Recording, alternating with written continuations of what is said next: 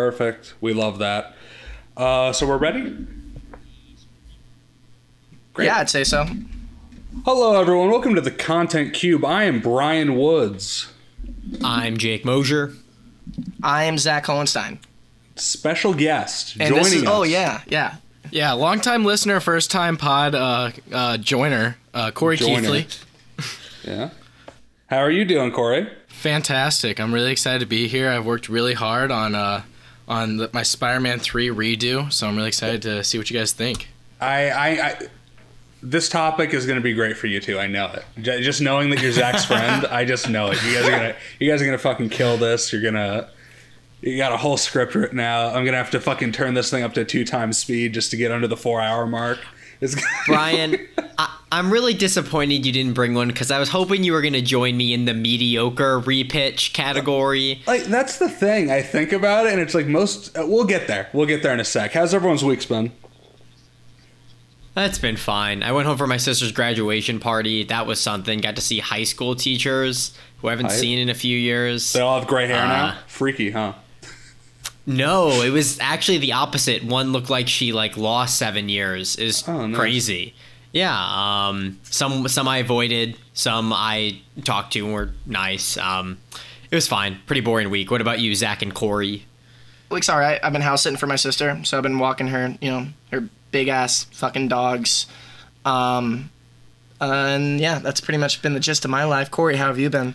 Uh, well, you didn't even mention we went to Six Flags on Saturday. Oh, we did do was, that. That was terrible. Toby went with Oh, you guys, yeah. right? My roommate. Toby did. Toby's Toby your was there. roommate. Yeah. Oh wow, worlds colliding. I did not know that. That's crazy. Yeah, no, he- Yeah, he might Brian, be here Brian right now. introduced Toby into our life. Yeah. Oh my god, I introduced a lot of him on the people into a lot of people's lives. Turns out. Toby's Toby's been asking uh, to be on the pod for a while. I know. I, I've been waiting for. I, I assume he's going to go to you at this point because you're so close to him now. I don't know. I've been waiting. I've been waiting for the time. You know? Yeah, I mean, uh, he's I, it's an open invite, I guess. Uh, whenever he, it's really on him at this point. Uh, if he's not taking the initiative to be on the show, then I guess that just kind of reflects on him at this point. a guest brings us a topic. We have them on. You know what I mean? I, I, I can't. Right, I can't. that's- ha- I can't have someone talk gone. about photography on an audio format. You know what I'm saying? hey, I, you know. He will I- describe the pictures to us in great detail, like the blind Yeah. guy in Get Out. Um, So yeah, that's Uh, yeah. Six Flags though, about as crowded as I've ever seen it, which is you know crazy. Uh, we only It was went on really hot, four right? rides, extremely hot. Uh, I had been sunburnt, probably the worst I've ever been. I've been peeling today like a chameleon. Um, and so I had you know my back on these roller coasters were pretty rough at times, especially the boss. Um, it was really bumping Fuck- me all around. Fuck you that know? ride. Oh wow, you're like Adam, huh? Yeah, our friend Adam sat out on that one because he was scared of it. He I sat always out. knew he No, he sat fucking out on like all the rides except Mr. Freeze. Yeah, Adam was It's pa- Adam's paid forty dollars to go on one ride. Yeah, that's kind of lame. I, I don't think the boss is scary. It's just physically painful. It just hurts to be on. Man, that wind in your face though. Do you not like pain, Jake? Do you not No. like some pain in your roller coasters? What were the four things you guys did? Okay. Uh, well, the ninja. Well, we did five things. If we did, if we did like individual things, I think there were five things that we did. Are you counting? Are you counting this the line for the icy? Or? Yeah, I'm counting the line. Okay. That was the yeah, best. that was As that was do, honestly dude. the I mean, longest that's- line. Yeah. That was the longest line we waited in. But that it was, was, like the 20 most minutes. worth worth it line. oh too. god, I damn near bought two. I I was so Wow. thirsty. I like to go back for more. Yeah, How much really did those good ices set you back? Bro, uh, well, here's the thing. I I bought an icy and then I also bought like a sprite while I was up there. Yeah, he 'cause I'm comes like, out with two cups and he like because I was like, bro, the first one. I waited in line for 20 minutes. I feel weird if I only come away with something that's gonna be gone in two minutes. I was like, I gotta extend this, and then I ended up not drinking all of the sprite because I like I was like, the icy's better. I'm just gonna drink that. Yeah, um, it's an easy So I don't know. That was bad. That was a bad, you know, not not my best financial moment. Seven but yeah, dollars overall, Sprite. Six not Flags, entirely not worth great. not a great you know we went on a saturday father's day weekend. It was pretty crowded. So you know i'm hope i bought a season pass so i actually will probably go again this summer probably during a weekday hopefully when it's not as crowded and you know not as scorching hot. Uh, but you know this experience was pretty lame. Like the wa- the water park two hour wait to get into the water park and then only three rides would be open. So we said fuck it on that. Yeah, and then we left and we tried to go back to my house to go to the pool because I have a pool, and uh, then it started storming on us, so we couldn't even swim. It was pretty pretty pretty rough day. The world just really just had it out for us that day. But but I did beat Toby's brother in Mario Kart, which Toby Yeah, was Toby's talking brother a Will. lot of shit about how I was like, Yeah. oh, you know what, you could beat me, but you can't beat my brother in Mario Kart. He's great. And then I got there and I just kicked his ass. You know, that's It always was, it sounds uh, like it was like a rough Father's Day weekend for Six Flags. Yeah. Yeah. Wouldn't recommend going to Six Flags. Ask Corey Day. who his uh, Mario Kart main is. What what I can I was say? just about to ask. what can I say? God is a woman and she hates dads.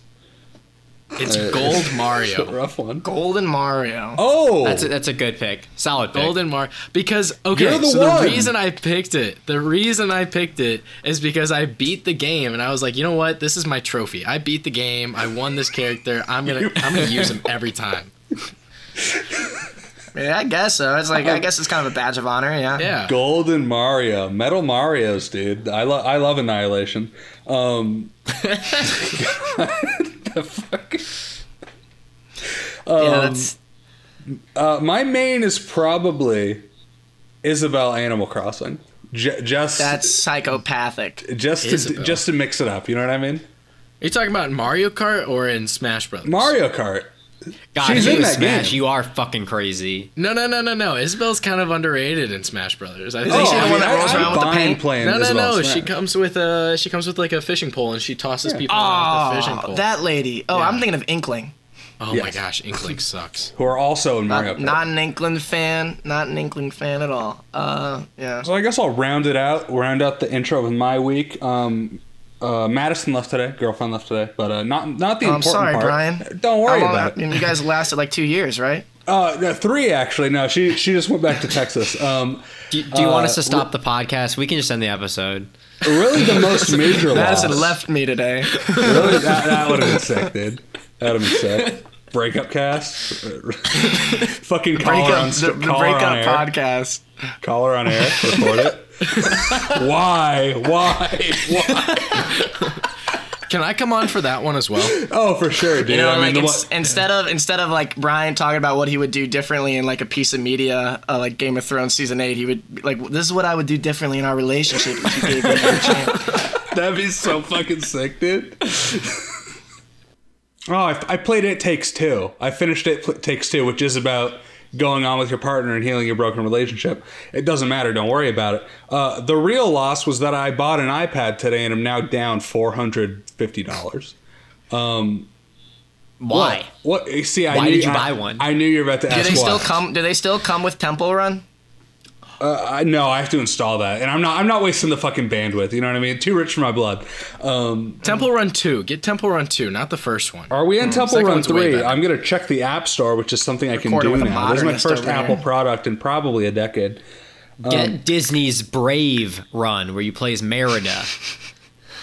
Temple Run. No, it caps out at Temple Temple Run 2. Uh, that's sad. I I was hoping for I was hoping for a trilogy. Um, I don't know. I kind of draw sometimes now, right? And um, I, I kind of draw because a lot of people in my a lot of people in me and Madison's friend group, they're all uh, pretty impressive artists. And you know, you see enough people like survive a jump off a cliff. Uh, you think you might be able to as well. You know, monkey mentality. I'm like, oh, maybe I could draw, and, and I enjoyed it a bit. And I've had this Surface Pro 4 for uh, about uh, my entire college run, and um, it's like a tablet computer, and it's always been a piece of shit. But you know what? It's always been a piece of garbage. Nothing works on it. It sucks ass.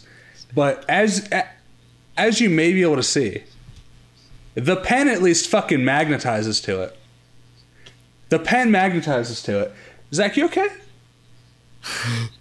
Zach, what's up? Uh, Cor- Corey Corey's audio has has frozen, so he cannot quite hear on his phone right now. I would recommend you just you know open and close the app. Just give it a Yeah. give it a re Yeah. reopen and close. Well, it's fine right now. Now it's Oh, okay, ca- now it's kind of caught Oh, up. then we're That's what, good. that's what I was Okay. saying. Let's just wait a second. Okay. So, catching up, my uh, Surface Pro 4, I got it. It's kind of a piece of trash, just a terrible fucking computer. Can't really do anything right. Pen magnetizes to it. It has a pen. It magnetizes to it, right? You see that? You know, Steve Jobs, say what you will about him, died like an idiot thinking he could live forever drinking apple juice or whatever. Uh, I read his fucking biography. That guy, that guy's fucking, what a fucking moron, I gotta tell you. Uh, you know, uh, you know, call, called his ex-wife a whore to get out of paying alimony and child child care. Say what you will. He Oldest trick the wouldn't have let them release the pen without it connecting to the fucking iPad. I know I'm a little fucking late to this, right? I know I'm a little. I know I'm a little fucking late. You know, Apple Pencil came out five fucking years ago. You charge it like fucking putting it into the goddamn. we- all laughed, right? We all laughed five years ago. They showed it. But something they don't fucking tell you, it's not flush with the fucking iPad. So you put you can't even lay it down. It's like tilting. It's not flush with the fucking iPad. Uh, for Steve- the uh, audience, Brian is shoving his iPad into the camera that has the pen connected. Can you fucking believe that? Can you fucking believe Steve Jobs would not have let that fucking happen? I swear to God, dude. He made him throw out like a billion fucking iPhones because like a month before launch they came in with the prototype and he's like, "Hey guys, uh, my uh, my fucking my car keys are scratching this up. Get rid of them."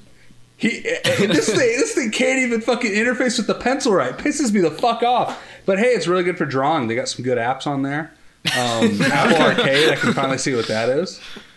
But Jesus Christ, dude, the pen doesn't even fucking magnetize. I bought I bought a case on Amazon 15 minutes ago. A nightmare. I can't believe it. Uh, but that's about all I've done this week that I can remember. A lot of, I you know I feel like a lot of things happen in the week, right? Don't remember much of them at all. You know? Anyone else ever, ever I, every that? every time, yeah, every time after the episode, my biggest regret is like, man, I just I, I could have told them more about my week. And, anyone else just catapulting through their life, not remembering any of it, and you fear that one day you'll reach 75 and be like, "Well, I don't remember anything." It's more so. It's Hey, more so Zach. reaching seventy five and remembering like. So I like- say, Brian, do you need someone to talk to, man? Is No, everything no, okay at no, home? not until I'm 75 at least. Uh, hey, Brian, Zach, I- uh, tell us about your. Uh, what did you bring to the class today? Uh, I, I don't know. I'll go last. Honestly, I think Jake should start. Well, I know, he- but you, it's you know. your premise. Uh, You, you Oh yeah, invented yeah, it. yeah, sure. Uh, you know, Ooh, you invented. I, well, Look at you. yeah, I invented Star Wars. That's that's you what invented it. The idea of doing something over. Right. You know, every, Because everyone did I know once they better just than gave the up. million dollar Hollywood writers. Taking you know? a page right out of JJ's book and just rebooting all these. Uh, Yeah. these, these- JJ is about to get JJ'd. Okay. Okay. I'm about to really redo quick. it and just skew it a little differently. That reminded you brought up J.J. Abrams, right? And that reminded me of Rian Mm-hmm. Johnson because because they they ruined each other's trilogy or whatever. Um, Now slow that down. they- so I, I was reading that Netflix gave him half a billion dollars for two Knives Out sequels. I think it's, Knives Out had a budget 100 of- million, right? I thought it was more. No, than it was think- half a billion. Pretty close. Yeah. Is it really? Yes, it- Knives Out had a budget of forty million. Like that has to be like a money laundering operation, right? How do you spend that much And, you know, money if on it a is fucking- good for him, No, good for them, of course, of course. You know, you let Rian Johnson, you know, like- launder what he wants. Has to be a scam, right? There's no way you spend that much money. Like, I feel like if you spend that much money on a Knives Out sequel, it's gonna look like dog shit, right? Uh, Like, what are you Brian, you doing make with a the lot of- extra two hundred You, you make a lot of good points here. I think it's a I think I read the only I'm man like, for the job insane. here to get to the bottom so of it much Detective money. Benoit Blanc. yeah, To Get to the bottom of the money laundering Knives Out 2 Netflix half a billion money scandal. That's that's Knives Out three. Wow, that would get really meta. Did they ever announce the name of Scream the approach. whatever? Uh, so sorry about interrupting. I just remembered uh, obvious crimes happening in front of me. Obvious fraud. And Knives schemes. Out 3 Tokyo Drift. That is sick. So, uh, Yeah. All right. so yeah, Zach, explain the premise. I'm, I, I, I Right. You you take something that upset like you don't think was that good, a piece of media, whether it's a movie or a TV season, uh, and you you didn't like it, you cared about it, wished it was better. You get to say what you would have done differently with with that piece of media. So I, for instance, chose uh, Rise of Skywalker because that movie uh, upset me a lot when it came out. Um, so this is, uh, you know, I put together my thoughts the other night, kind of powered through all in one sitting, uh, and um, you know, thought this would be a better movie than Rise of Skywalker. Is that correct? I don't know. I don't. I, know. I don't know. Because here's the thing I made it a few days ago, and every day that's passed, I'm like, maybe this isn't better. But, uh, you know, we'll, we'll talk about it.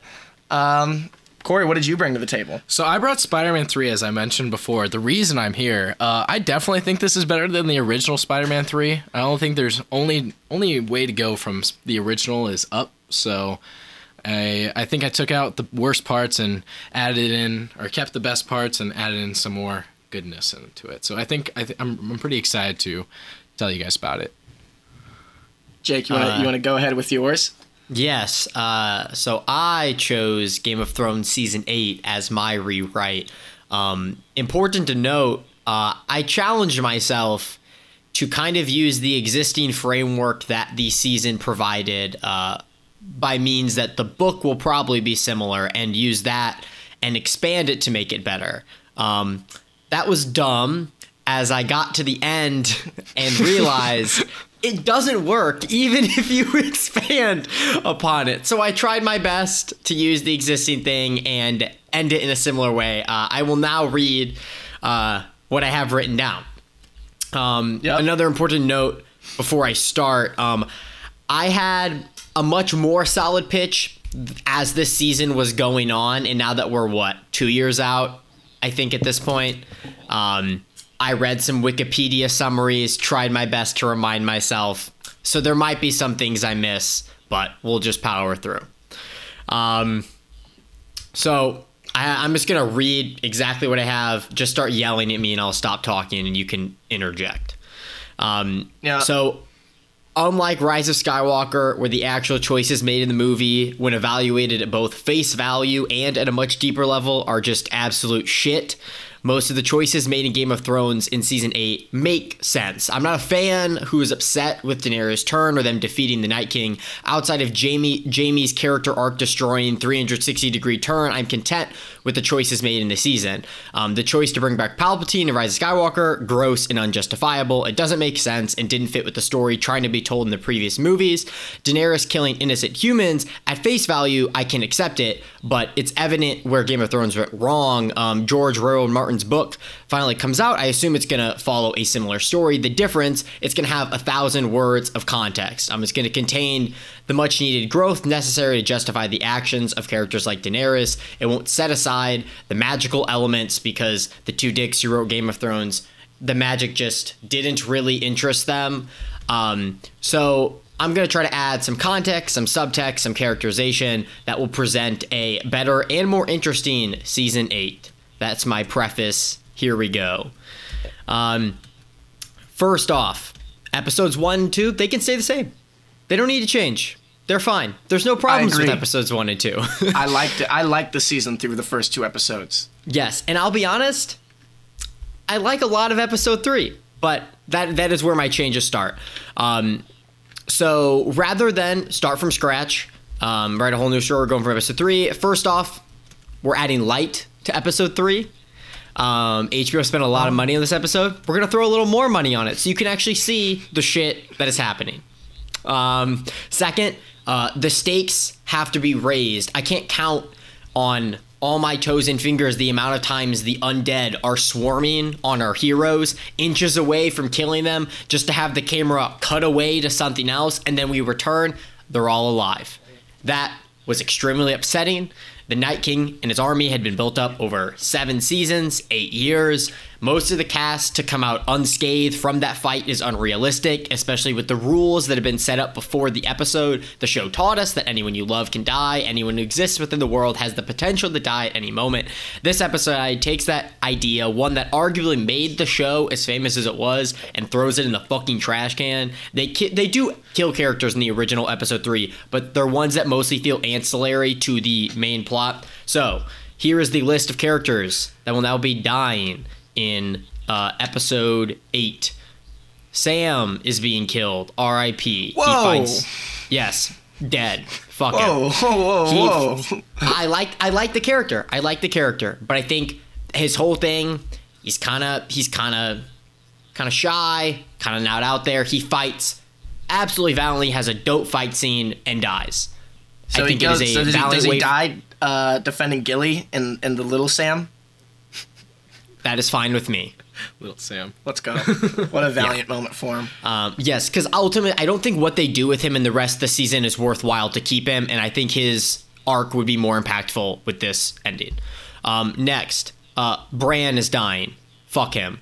Um, Whoa. I, I, I'm killing him for both like legit reasons and because I don't like his character. I have a sneaking suspicion that Bran's connection to the Three-Eyed Raven will have a lot more prominence in the books.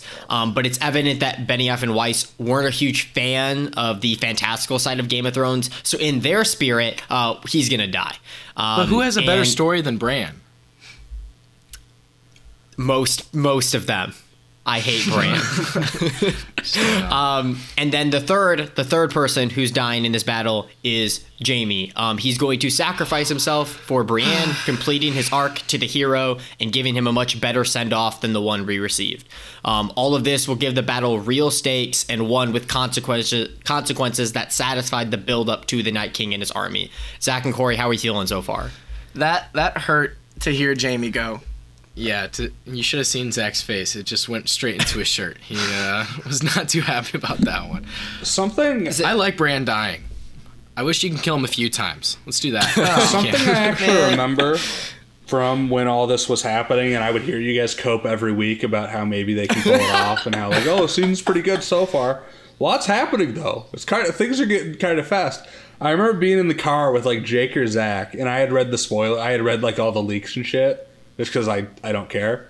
And one of you was like, "Yeah, if, if it's fucking Bran, I'm gonna be so pissed." I'm like, "Yeah, huh."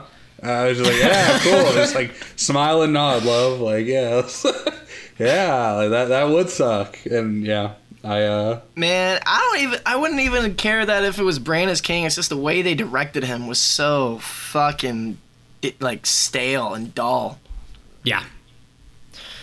Yeah, so the that genius is of it. Okay.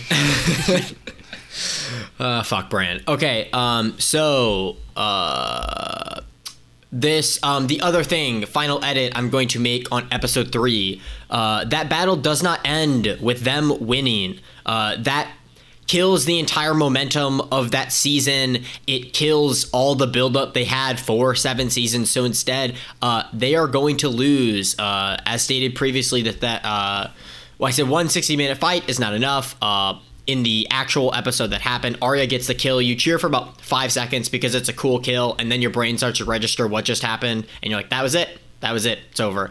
Um, so instead, it ends with the Night King killing Bran and the rest of the remaining forces retreating. Uh, we now transition into uh, a major change. Uh, I am increasing the length of season eight to ten episodes. Let's fucking go. That's what I was hoping for. Um, n- now my uh, my plot strokes are gonna get much more broad because this is when I, I remember having like my biggest fixes I could make to episode three, and this is when it gets a little more difficult to keep uh, to, to keep the story consistent while making it make sense. But I will try my best. Um, so from this point. All of the remaining people that fought in the Long Night retreat retreat back to King's Landing. While they are retreating, Jon, traveling on his dragon, presents Jaime's dead body to Cersei to prove the threat that is coming. He states that even when Cersei failed to protect her kingdom, her lover and her lover brother from the ongoing threat, he continued to protect her from afar. Uh, Cersei realizes that there is no way her army alone can defend themselves from the army of the dead, so she accepts to let the group into King's Landing in order to prepare for battle, knowing that without the dragons, there is no hope.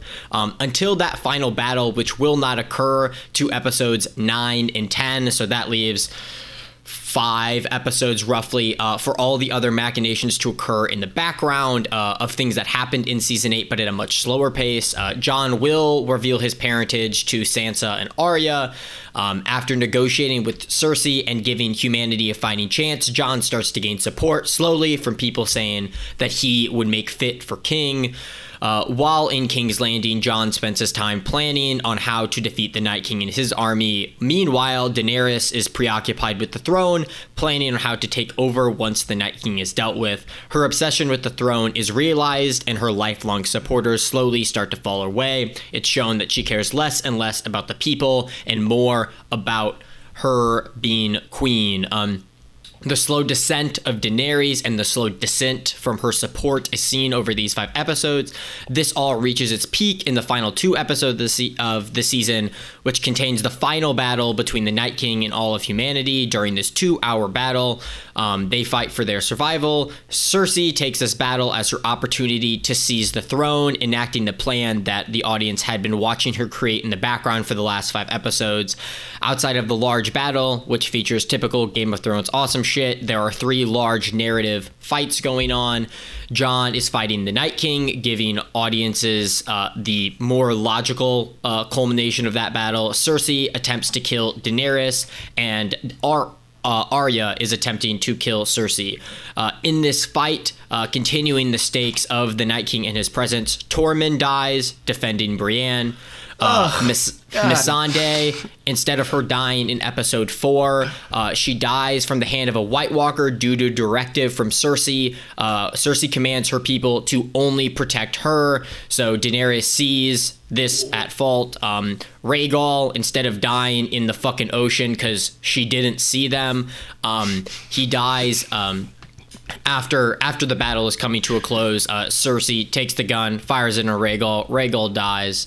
Um, episode ends with Jon killing the Night King and Arya killing Cersei before Daenerys dies. The season ends with the crown up for grabs in the kingdom, mostly supporting Jon due to the leadership shown in this battle and the past few weeks. That is the end of season eight. How are we feeling?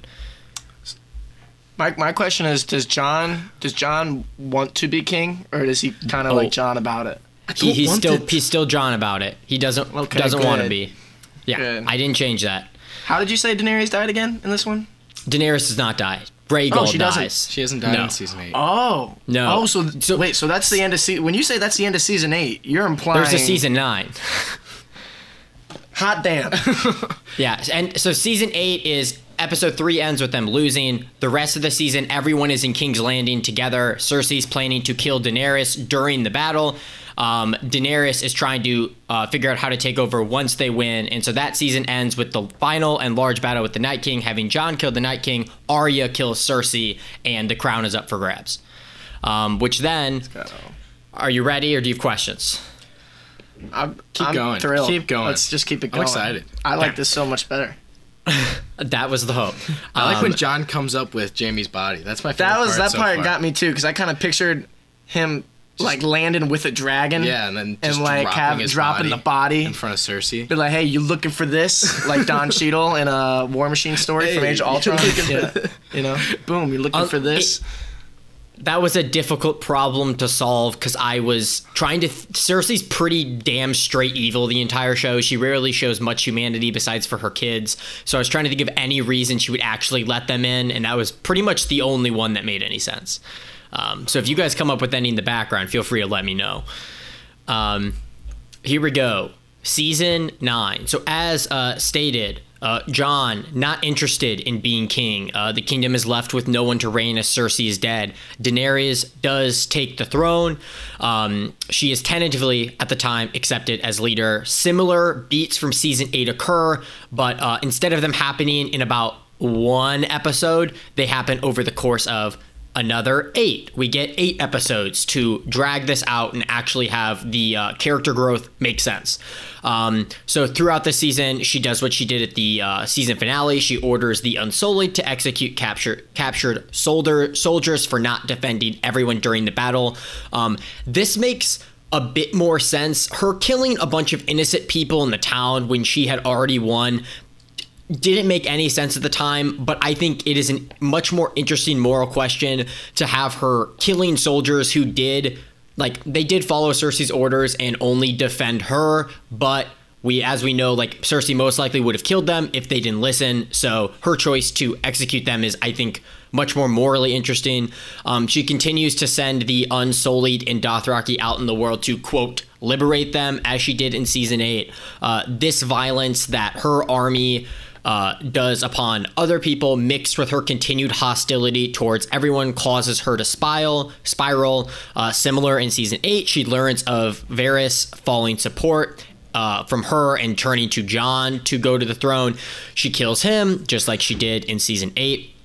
After this act of violence, this is the final straw. Uh, she loses the support of everyone. After realizing the fear and terror of Cersei's reign is still present in Daenerys, Tyrion, and Sansa, uh, similar to season eight, suggests that Jon, uh, that the king, or this is my change. They go to him instead of season eight. They telling her, "Hey, like we we think you might have to do something about her because she's presenting a threat to you and everyone." Um, they go to Jon and suggest that the kingdom instead be uh, ran by Daenerys, be ran by committee. Um, Jon takes this and attempts to convince Daenerys to step down, saying this should be run by a council in which you will still have a seat. You will just not be the sole ruler. When she learns that this was Sansa and Tyrion's idea, she says that this is treason and that they should put be they that they should be put in jail for their actions. Um, seeing that everyone had been right and that everything they were saying was right, he gives her one last chance to step down, in which she does not. And similar to season eight, in a hug, kills her. Uh, I'm not, I don't really give a fuck to sum up the rest of it. What I'm giving you is that the kingdom ends up being run by committee with Tyrion, Sansa, Jon, and Brienne on the council, and that is it. There you go. Whoa. I'm a I'm a fan because I, I was always a big uh big into the idea that there should be nine seasons. You know, especially at the beginning of eight. It's like yeah, they have a lot to do.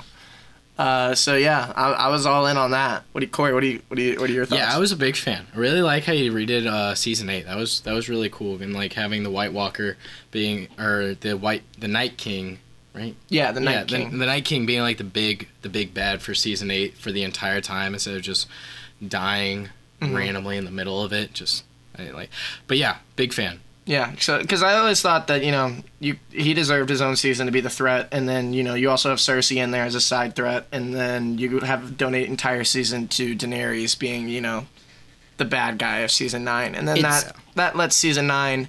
Whereas season eight's like the big battle season with all these big set pieces and shit with the Night King and the battles at King's Landing and dragons and shit.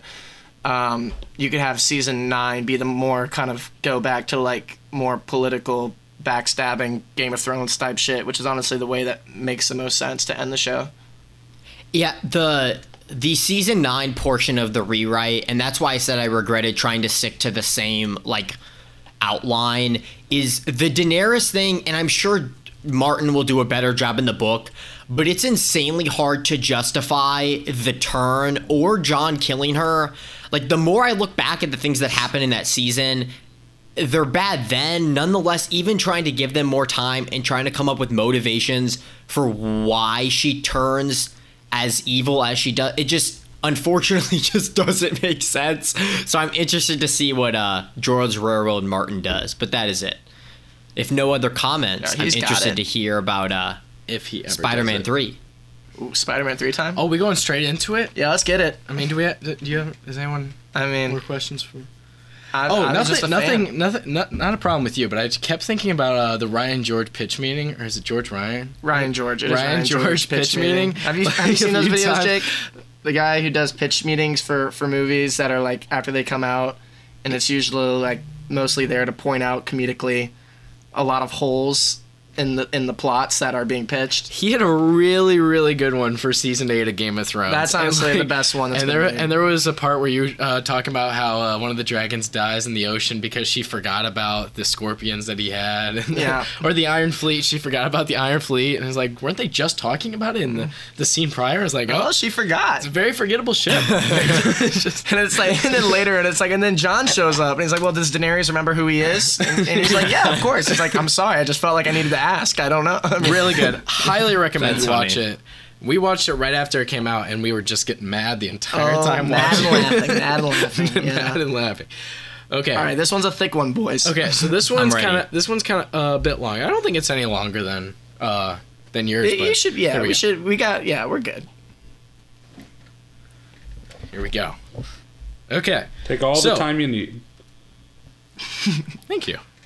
Uh, so I'm going to I, I, I kind of use the same framework that I use or that they used for Spider-Man 3 like I was watching it and just kind of at first I was planning on just fixing scenes you know just going in and kind of using the basis. But as I was going through it I realized once you change like a few scenes and other scenes don't make sense and so it just kind of snowballed. But the beginning starts out the exact same. So it's the same opening scene where Peter goes to MJ's play and then it shoots to them or Peter and MJ kissing on a web But this time, instead of Venom landing literally 10 feet away from them, uh, Venom lands somewhere random because I figured that's way more likely than Venom landing 10 feet away from Peter Parker, where he was in the middle of the forest. Uh, so uh, Venom lands somewhere random and is spotted by an observatory, and scientists in hazmat suits or whatever go up to the area and see what has landed. They then capture Venom. Bef- oh, excuse me. They then capture Venom before he escapes. And it cuts to Peter Parker telling Aunt May that he's going to propose to MJ. She's really excited, you know, that's really exciting stuff.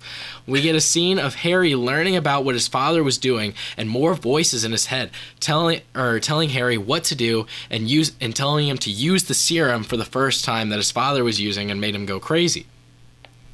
Then it cuts the next day when a reporter at the uh, the observatory found what hit the ground, or at the observatory that found what hit the ground the previous night, and while writing notes, asking questions, and finally taking a picture of the mysterious substance that fell to the sky, Symbiote.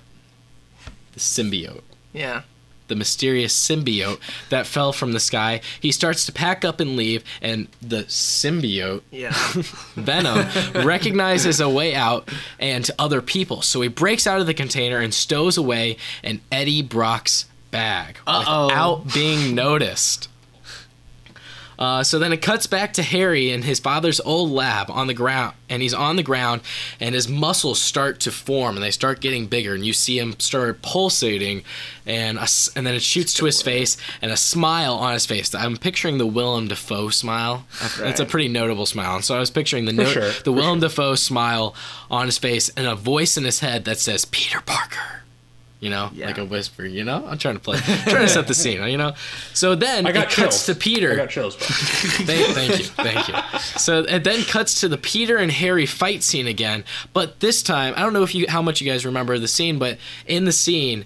Peter, they're fighting, and then Peter puts a web across like an alleyway, and then he hits that, and then he gets knocked out. But this time, instead, Peter swings around and punches him in the face and knocking him out. Sounds way more satisfying to and see. the- yeah, and so you get this really cool Spider-Man knockout scene in the very beginning of the movie, and you're just like, hell yeah, you know, I'm ready for Spider-Man I'm 3. gonna kick some dirt in your eye. Yeah.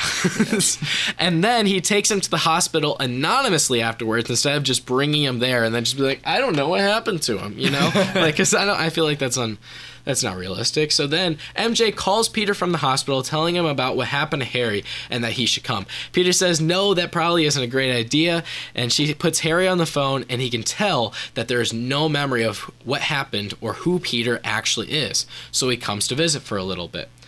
Uh, then P- afterwards, Peter goes to work and runs into Eddie, who was talking about the meteor that hit and complaining about the assignment, just calling it busy work that uh, JJ put him up to. Uh, then cuts to Peter in a meeting, and they are talk. They are going to run the story about Spider-Man and a flying guy fighting in the streets the night before, and we see that Venom is still in Eddie's bag. You know, uh, MJ and Peter have a lunch, so it cuts to them having a lunch, and she's talking about the bad play reviews, and Peter says, "Hey, it happens all the time to Spider-Man," and she says, "Well, you know what, Peter? This isn't about you, okay? This is about me, and I really want to, like, I want help me." Uh, Hell yeah, MJ. But Eddie. And so then it cuts, and so there's a lot of cutting around. I just want to preface that. I don't know if you can tell it, but I, Well, I, that's I do a lot of cutting. yeah. Uh, so then it cuts to Eddie walking in the street. So Eddie's walking down the street after work, and he's taking a shortcut through an alley, which in a superhero movie is never a good idea. And as he does this, a guy with a gun tries to hold him up and says to, and says for him to pull out his wallet right then and there. And so Eddie's complying. He's like, "Hey, okay, no problem, man." Reaches into his bag, and right then something latches onto him, and Eddie starts screaming as Venom slowly overtakes his body. And then once Venom fully overtakes his body, he kills the mugger and starts, and that starts the bloodlust. Yep. The the good old fashioned bloodlust. The good old fashioned bloodlust. Uh, and so he start and he's thirsty for more. So Peter and MJ are still talking over lunch when they notice people screaming outside. So Peter says, "Go get him, Tiger," because that's what he says in the original movie, and I thought that was a good line. Uh, callback, And he good ru- callback. Yeah, good, good callback. You know, p- fan service. Good callback to the original Spider-Man 3. And so he runs off to the streets to find Venom attacking people. Uh, and Spider Man tries to talk to him, like, hey, big guy, what's going on over here? You know, like as Spider Man does. And but Venom's not in a talking mood, and he's taking up a lot of his attention by in a conti- bloodlust mood. Yeah, he's in a, he's in a bloodlust mood, and so Venom is trying to take up Spider-Man's attention by like attacking other people and throwing things at Spider-Man himself. And after a big fight, I didn't really say how the fight goes. I just said a big fight. Uh, after a big fight, Spider-Man is able to knock down Venom. And as he knocks him down, it retracts and it shows Eddie Brock unconscious on the ground. Spidey is surprised. Oh. right after, Eddie is arrested and questioned, but says he doesn't know anything. Questions so far. No, No, th- this is all good. this, I, the is thing all is, pretty I, clear. This is all pretty clear. I haven't seen the original movie in so long that this is honestly like me seeing it for the first time, but in a new, different way that's probably better. So I'm enjoying myself. Yeah, Jake, if you need to close your eyes and you need to really visualize it, I, I, I think that's completely fine, and I would be uh, almost honored if you did. Listen, But no, no biggest pressure, no pressure. Biggest fear. Worst On the edge of case my seat. scenario for me is that in the future people are talking about Spider-Man three, and I fucked up somehow, and I I've confused what you're telling me as a synopsis for the real Spider-Man three, as the, for the real Spider-Man three, and I quote like, "Oh yeah, I remember when he says go get him, Tiger" in Spider-Man three, and I look like an absolute fucking clown Well, because they haven't listened actually- to the. Pop- you know, really, when you think about it, they didn't listen to the episode. They're the real clowns. They're the clowns. They're the You're gonna be like, hey, what about my favorite part is the bloodlust. Yeah, my, yeah, my favorite Venom part bloodlust. is when Venom What gets him in the alley, and, and everyone looks at you like, Yeah. "What are you talking about?" The That's not bloodlust alley affair. scene. Yeah, no, you're, you're Okay. doing a good job. I mean, th- this sounds like a synopsis. You know, I, I'm getting the beats. You know, Thank you. I, I appreciate it. I appreciate it. Act two. Act two. Uh, so Eddie's now in jail. The Bugle is running a story on Eddie, and he uses and he uses his only call to call in, begging them not to run the story, and says it wasn't him, and insists it was Spider-Man. But JJ doesn't believe it. And JJ fires him over the phone, and, and right before he hangs up, he says, Parker, you're getting all of Brock's assignments. And then he hangs up, and Eddie already hates Peter, so he's even more upset. And then and then uh oh and then afterwards it cuts to the actual the bugle and uh jj is assigning someone to the big spider-man celebration that's happening the next day Peter goes to visit Harry and takes him home after his big head injury, but Peter notices that something is still affecting him, but he's not quite sure what it is. And then it cuts to MJ being cut from the play, and she sees people. Che- and as she walks out from this big disappointment, she sees people cheering in the streets for Spider-Man for the big Spider-Man celebration that we learned in the prior scene. Uh, as the Spider-Man celebration starts, we see Eddie in his jail cell screaming in pr- pain and crying as Venom slowly starts to overtake his body again, and he crashes through the side of the building into the streets, looking for the Spider-Man celebration, and runs towards it. It cuts to MJ being bopped on the head. I don't know if you get how long you guys have seen. It's a classic scene. there is a scene Absolutely. where they're standing at the celebration, and then and then Harry and then Harry goes. Because she's she's like, I wish I could be bopped on the head like you, Harry. and then he goes, Boop. so that still stays in the movie. Okay, because good, I really good. like that part. Love you keep what works. You keep what works. You know, you throw away, I keep you it works, what doesn't. and that, that yeah, no, and that part works. works. So MJ finds Peter and they start talking, and she lets him. Na- she lets it out that she was fired from the play, and Peter attempts to comfort her by again saying that hey, sometimes when he tries his hardest as Spider-Man, he fails sometimes too. But she throws him off and again says, Peter, it's not always about you, and you always make things about yourself. She yells at him and says she can't do it anymore, and she storms off. I think she needs to wake up and realize she's dating a literal superhero. Because, like, well, she didn't get that. No, she, didn't, no, she doesn't I, I understand think that. Peter's yet. being an asshole here. I think Peter's being an asshole here. Peter needs You know, to be she's more not fucking understanding of her five, feelings. right? She's not Yeah. fucking five. Why, why are you pulling out like you know Spider-Man has troubles too? It's fucking you, dude.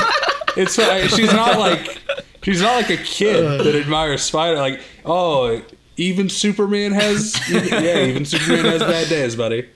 You know. That, yeah, and so she's she's just tired of it. You know, she's just like, I have I have real problems too, Peter. Okay, and that's what her big problem is. You know, we only saw two instances, but I'm sure Sam Raimi would have put some more in here. You know, Right. if he was the one directing this movie, if you read Um, the prequel comic, you'd see all the instances, right? you would see all the You'd instances. find out you how know, there's a lot of C-3PO got his red arm. You know. Yeah, that's right.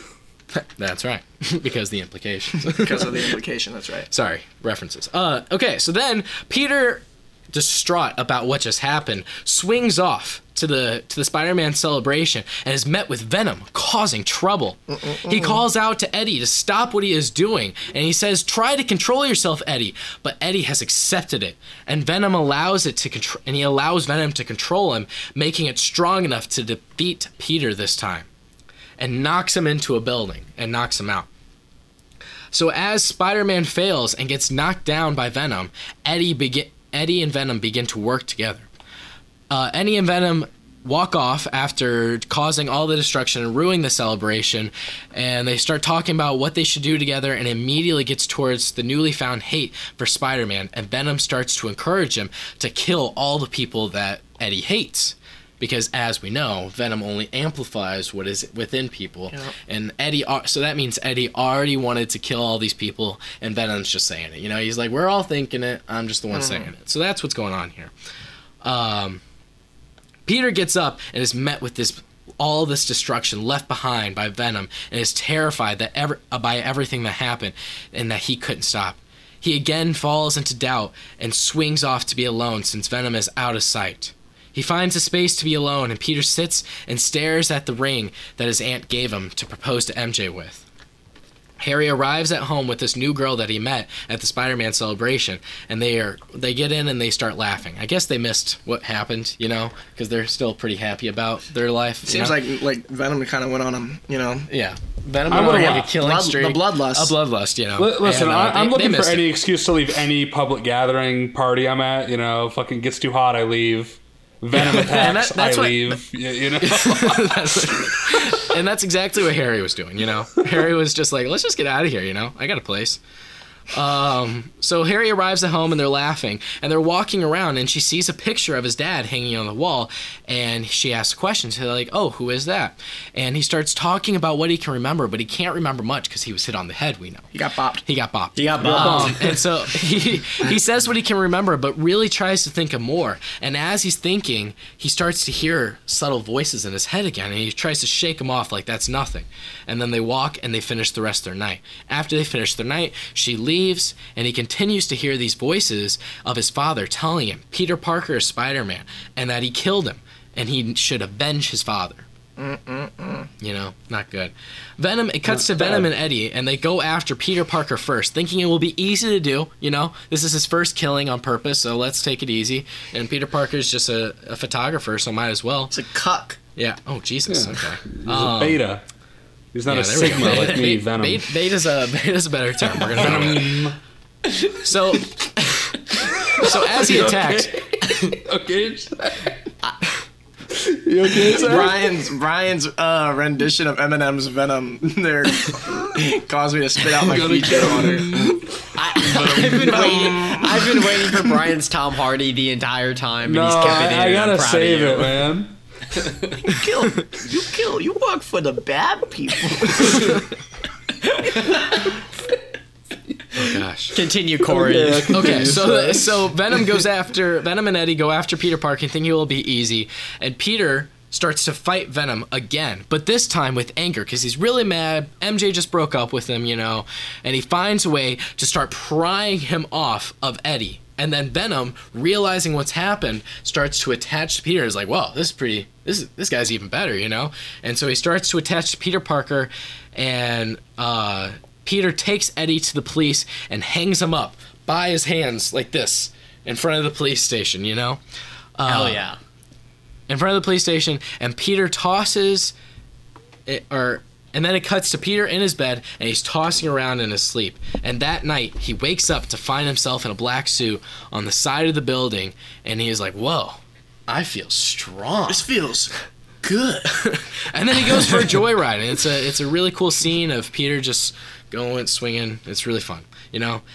Uh, I have a question. And after this, yes, I, yes, we're not at a question part, but you may ask. is, okay. Oh, I'm sorry. No, continue. Actually, continue. Actually, no, no, I no, believe, you I, already believe, stopped the momentum. I think my question will be answered. Okay, okay, yeah, that's right. Let, let's. don't. We're almost to the end of Act Two. Okay, we're almost to the end of I, Act yes, yes. Two. Uh, gosh, where were we? Jesus. I'm sorry. You were right I'm sorry. there. oh yeah, okay. Almost to the end of Act Two. Here it is. so Peter continuously tries to get in touch with MJ, but there is no luck. He starts sitting in his room waiting for MJ to call, and he sits by the scanner listening. And then once he gets really upset, he just throws on the black suit and goes to fight crime and slowly starts to hurt innocent people. And what I mean by this is he starts to get like less like worried about what the crime is and more worried about that that's crime you know and i'm just gonna stop it and it's like if it's stealing a bike he's gonna attack it with the same momentum that he attacks a bank robbery He, he's gonna whatever. find out that you're sharing your Netflix password, Brian. and He's gonna yeah he's punch gonna you in the jugular. yeah He's gonna know, find. He's gonna find out someone went across state lines for marijuana and just kill him. yeah and, he- and he's literally he's gonna Oh. hang him up you know he's not he he's It's not recreational here, Bucko. yeah He, and so he sits. He, sits at the be- Colorado Kansas border and just fucking takes cars out. Just yeah so he, he's really shuts pissed down the border. I'm gonna kick some dirt in your eye. and so, but he's not carrying it all. And so then after all this, in the middle of it, he sit he's it cuts to him sitting on top of a building, waiting for something to happen when he hears a voice, the voice of Venom, telling him that there is a better life and that no one is stronger than him and that they could cure the world of all the pain together, more than Eddie and him ever could. And so Peter, convinced of this, they start on their quest. Venom more and more starts to talk to Peter and convince him that the people around him are trying to bring him down and keep him from his full potential. And Venom wants to help Peter reach his full potential. This is like a montage of Peter's relationships being affected by this. He's yelling at work. He starts to kill villains, or not like killing villains, but like how he killed uh, Sandman in the original one, or he attempted to. It's like that, but he starts to be more disrespect and like less caring about people's lives and what he does to them. Uh, he's blowing off MJ and Harry, and he's starting to yell at Aunt May. So that's like 30 minutes in the movie right there. That's what I'm ex- that's what I'm picturing. Um, all the while, Harry is hearing voices too. Voices that bring back memories of Spider Man and his father, that tell him to be strong, and that people are trying to hold him back from his full potential. Looking for help, he reaches out uh, to MJ. Harry thinks that she is hiding something from him Wow. probably that she knows about Spider-Man's uh, identity. Uh, and he gets mad at her, and he and she leaves. You know, mm-hmm. he's like, "What are you hiding?" And then she storms off. She's like, "I'm not hiding nothing, nothing." You know, because she she loves storming off in this movie. Harry feels like he has nowhere left to go, and feels that everyone is lying to them, and so he sets off to get his revenge against Spider-Man for killing his father. Questions. Are we going into Act Three? This is about to be Act entering Three. the final act. We're entering the final act. Okay, so I guess my question is: Does the dancing happen in Act Three, or are you getting rid of that entirely? Right. So I didn't put the dancing in here necessarily. Yeah. yeah, If so, if Sam Raimi still wants to put it in there, that that would go in the montage of Pete, Peter's relationships being ruined. You Yes. know. Yeah, no, we that did- usually yeah, assume- that is when- thi- it's like a footloose kind of feel where like Yes. dancing means that he's a bad guy. You know. yeah, um, no, for sure. The only two things I remember from this movie is Sandman and the bell tower scene. Are either of those in this movie still? So so we've missed. So Sandman is not in this movie, even though the creation of Sandman was really really cool. The part's really cool. And I was watching it, I was like, man, if only this character didn't and suck. when he's know? trying to pick up like that, doesn't he have like a ring or something? He's trying No, to he pick has- up he has a picture, of his daughter, and he can't pick it up because he's sand. Yeah, he's like, oh, I'm just Yeah, that was good. That was solid. Um, It was really emotional. I really like that part. Sandy. If I could put that part in there and just be that part, and the movie still makes sense, I would. But I just You- don't think that's possible. it can be like a like a Pixar short, like a five minute thing before the movie. It would just be, it would just be him running from the police, hopping over the chain link fence, with the barbed wire fence that he just hops over without a problem, and no one seems to care about at all. He's a burglar. He's been doing this for a while. Barbed wire is still gonna cut your skin. yeah, Not you No can't- matter you how need like scissors. no matter right? how many how m- yeah how many times you've gone over barbed wire, you're you don't uh, develop calluses enough to. Corey, the, get through the that. barbed wire expert. Oh yeah.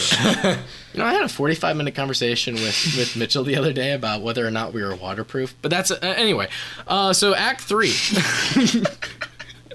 Yeah, hold on. we can get to that. That's next episode. That's the next episode. I'm more than happy to come back on there for that because I, I have a lot of good arguments for it. Anyway, so Act 3.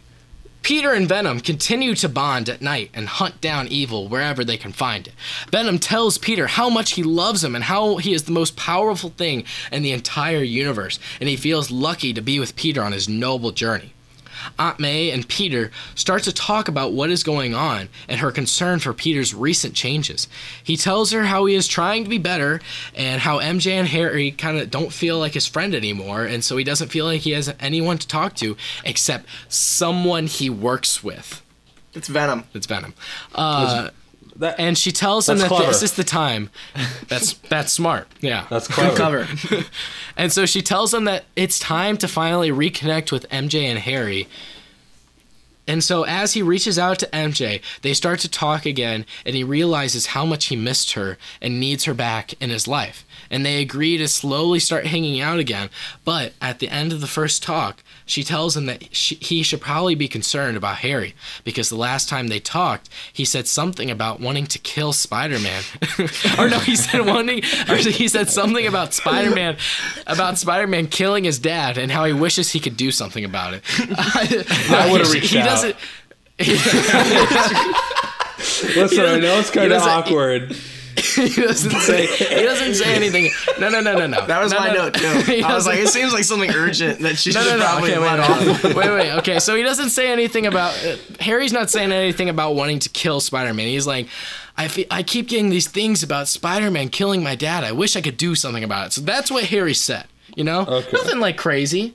Nothing crazy. Well, I mean, You know? he keeps maybe worth a call. I- okay, so was you really say mad nothing crazy, but he seems to just have said, "I get voices in my head that tell me Spider-Man Killed is my a father, punk. yeah. killed my." So I, that is a little, you know, not to get uh, you know. So I don't imagine too much time. crazy. I imagine like this, ha- like that meeting happened. Like they got breakfast, you know, and they talked about that. And Peter calls her at like 8 p.m. You know, right after dinner, he's just like, you know what, I'm gonna call MJ. You know, because he had dinner with his aunt. So it's like day So that's what. I'm Okay. imagining. It's not like, it's not like too far away from each other. Okay, Um. So yeah, there you go. no, Uh, for sure, for sure. Don't feel like anyone anyone's or something work. And While he finds So- a spot, Brian, I have, I have a question for you. How how would you feel a similar situation? Madison's on her way out, and Toby goes, "By the way, I'm gonna kill Brian," and then Madison waited a week to tell you. No, but no, isn't in Corey? Isn't didn't it like isn't it like seven years? I mean, I mean isn't it like seven hours or something? yeah, like they it get, like- was yeah. a little. It's like 10 hours. Yeah, like ten hours. Listen, listen, I get it. Not nearly I, enough I ha- time I to have let Peter three know. phone calls to make. None of you guys are feds, right? I got a new car. I She haven't was been to the busy. She fucking had a shift DMV. at that jazz bar. I'm Yeah, like she was seven bar days past where I needed to get that shit registered. I don't even know how to make payments to insurance. So yeah, it takes me a little bit to make phone calls. So if MJ is like, you know, I'm gonna, I'm gonna, I'll call him later. I'll call him later. But then- I get it. but- I get But it. then he calls her, and so she's like, "Oh, you know what? This is a perfect time oh, to tell thank him." God, thank God. Yeah, yeah, So, oh, there was one thing. was, oh, Brian, also, uh, none of us are feds, but this is going to be posted online. You are aware of that, correct? yeah, I know, but like no one listens. So Okay. oh, okay, listen. As long, People listen. You know the numbers not terrible. huge. Do I think the feds are in that group? No. You know? Is it a crime? Is it a crime to drive around without registration? Or is it a misdemeanor? Maybe. Non-violent, you know, maybe a night in jail, nothing bad, just to shake you up a little bit, but nothing Big Brian can't handle. Do a pit maneuver on my car? Like, If, if Black Suit Spider-Man found out, he would beat the fuck out of you. He would he would come for vengeance. Um, okay, so back into it because we're almost there. So Peter tries calling Harry, but with no luck, and he's like, "Shit," you know, he's pretty upset because he's trying to get revenge on on uh, on Spider-Man. So Peter again goes out to fight crime in the city, but starts to think that he shouldn't be working with Venom anymore, and Venom doesn't like this, and tries to convince him is like otherwise that they or he tries to convince him otherwise, but while they're having this conversation, Harry comes in and attacks Peter. Peter is surprised and tries to convince Harry to stop and that he didn't kill his father. Harry doesn't listen and continues to attack, and Venom tells him to kill Harry now, but and that he is evil and too far gone. But Peter stops and gets hit again and thinks he can't kill Harry. He's just lost right now, and he isn't a bad guy. Venom says, No, Peter, he's evil, and he's trying to kill you. You have to kill him so you can continue to protect the city. And Peter, convinced of this and tired of getting hit in the fucking face, swings in and again punches Harry straight to the face and to the ground. But this time, it doesn't knock him out. And Peter looks at him.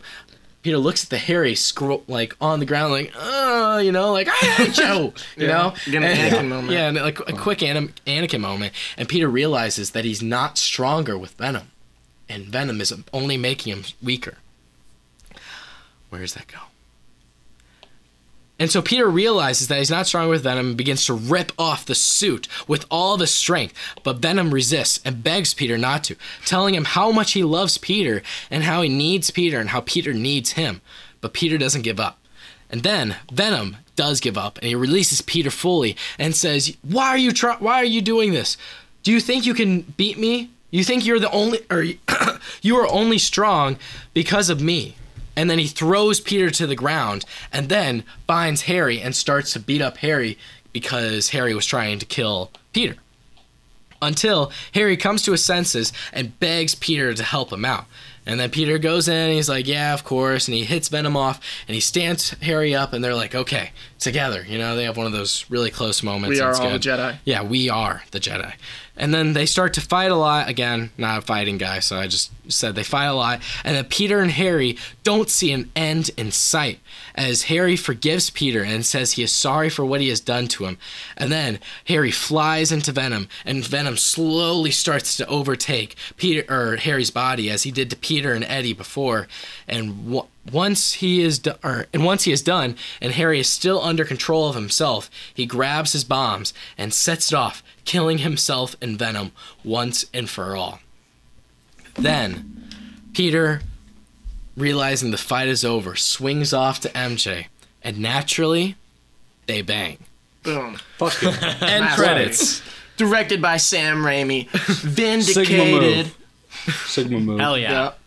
So I kind of lost momentum there at the end, but I think you got the point. No, know? I got the point. That was good. You know, It's- momentum. it's- Uh, the one thing I remember from this movie when I saw it when I was like nine or 11, whenever the fuck it came out, is that it is cluttered. And I appreciate that your movie is focusing on one thing and developing these like three characters. And Yeah. is a, a very smart focus. And I like I like the the use of Venom and his like not that he his, his arc, I guess. Good job. Yes, Yeah. I, I liked it. Yeah, I, I appreciated it. It was doing. Uh, it, it did not overextend. You know, I I feel like Yeah. uh, overextension happens in Spider-Man Three. And it didn't. It did not in your synopsis. It feel. It seemed like a very uh, tight ninety minutes. Hour hour twenty. We'll see. I was kind of feeling it two, two, two and a half. I was going for uh, two hours, and, uh, four minutes. So Yeah, I two hours think and four I, I minutes. think So, I- yeah. yeah, two hour, four I'm minute. not good with time. I saw I saw Blade Runner. I thought I was in there for eight hours. I don't want to hear it. Uh, we're not gonna get into that. Four hours Literally long. could be right? four hours Four for hour? I care. I wish there, I wish that movie was longer. That's that's that's its only problem. You're out of your fucking not mind. You're out of your fucking I wish it was longer I'm than two hour forty five. All right, Well, I'm glad you guys liked it. Worked really Yeah, hard. thank you. Eddie. Thank you guys. Let's go. All right, you guys ready for the the rise? Jake, do you have to bounce? Unfortunately, I have to bounce. And here, here's Honestly, the I'm just promise, excited though. for you to listen to it later, though, Jake. I want you to yeah. hear it. So, to the audience, I will listen to this and bring my report next week. Better how I yet, feel Jake, about it. You can edit it. Uh... we'll, we'll, we'll talk. what we'll an talk. offer! you also leaving? Corey's also gonna leave, so that's okay. Feel bad. Jake, I mean Zach, it's time. You Yeah, and me, buddy. Just me. against, I'm gonna be against the talking to. Brian, and I'm gonna be letting him know what's gonna go down. I I want to hear it. My recommendation: uh, go play Ratchet and Clank Rift Apart. It's super fun. Uh, prettiest game I've ever seen. Best Ratchet and Clank game. Uh, this was fun. Can't wait to listen. Bye, y'all. Corey, do you have a quick recommendation you want to give before you go? Uh, Anything. oh, there's this book that I got. Oh, it's a go. pi- it's a pirate book. It's called Black Black Flags, Blue Seas, or Blue Waters. Yeah. It's sick. Highly recommend it. Um, I'm learning a lot. fiction? I'm only one chapter in.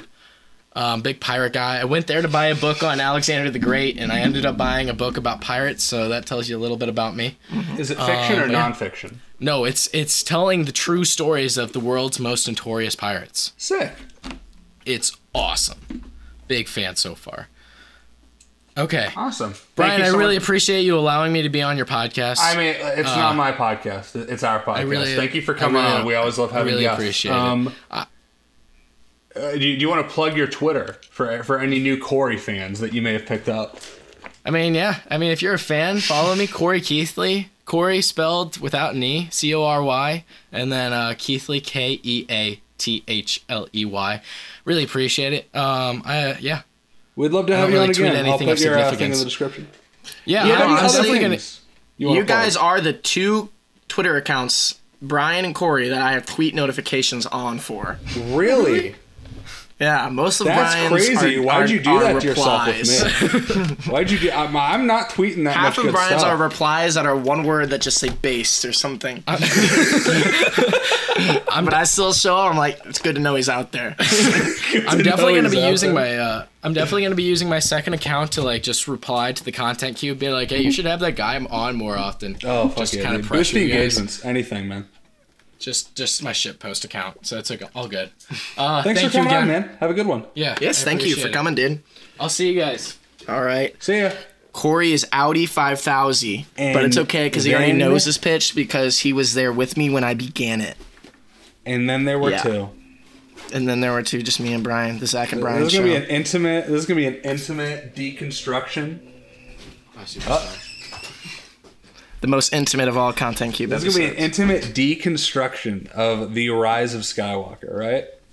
yeah. And Zach, listen. I don't know how mm-hmm. Spider-Man affected Corey.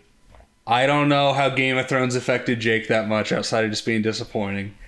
For preface, just for the audience, you know, and I, don't- I don't know, just as someone from the outside, this shook you more than I've ever seen any piece of media shake anyone.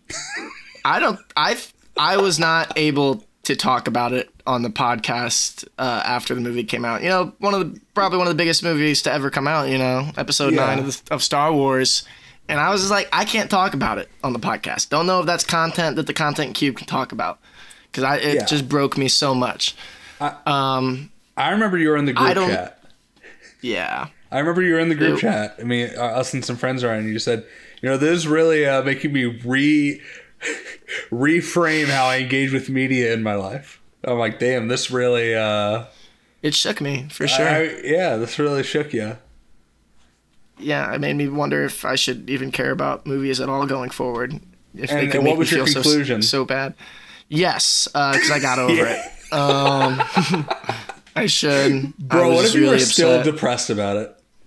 then that would just be a sign of something else was probably wrong with me to begin with. Like, what if this was still like the worst thing to ever happen to you? You know what I mean? Well, it's still up there, but I've just gotten Yeah. over it. Yeah, But, you know, trauma. We it's- heal. it's okay. We heal. that was a bad night. That was a bad week, honestly. Did you Yeah, see it like heal, twice? Right? Um, I did see it twice because I had bought tickets to see it twice before I'd seen it once, assuming that I'd be amped to see it again two days later. So I had already bought tickets before I The saw it the first time for pre-order. two different showings. the ultimate Yeah, pre-order. you know, you thought I thought so at the time, um, but yeah, All right, let's hear it. evidently Uh, not. All right, I've been waiting here's the months for this. All right, so yeah, um, you know, maybe there. Here's the thing. There are always things that I thought I get a last second idea, and I'm just like, oh, I just wish I could have done that. But this is what I wrote Yeah. down, and this is what I'm sticking to. Okay. Uh, Yeah. You know, before I you know start, Star Wars, in my opinion, is a you know story about at its core, it's about family and uh, you know adventure and uh, redemption. So I wanted to make sure I stick to that, um, and not make something that's like completely, completely fucking different. But you know, Yeah, also yeah. I You don't wanna want to like, go. You don't want to remake Return of the nutty with it. Jedi or New Hope like JJ would do. Yeah. Uh, so yeah, I think that's that's where we're at with that. So just um, continuing uh, from you know Last Jedi. Uh, by the way, Brian, I don't have a title for this yet. I don't have episode nine. I don't know what it would be. So if you know if any listener listens to this, you know the few that made it this long, Listen, dude, they Um, didn't. They didn't know, me what know. they were Uh, calling let me know it. what you would call this episode nine because I don't know. Listen, they didn't You know what they were not- calling can't it be Dual Fates. before they started making it. So Right, I don't think they did either. Uh, couldn't be Rise of Skywalker. And as much as I actually think the title Duel of Fates, the the Colin Trevorrow script that they you know dropped for JJ instead, uh, as as actually much of that title would fit what I've given it, uh, I would want to give it a different one since that's already a hypothetical script.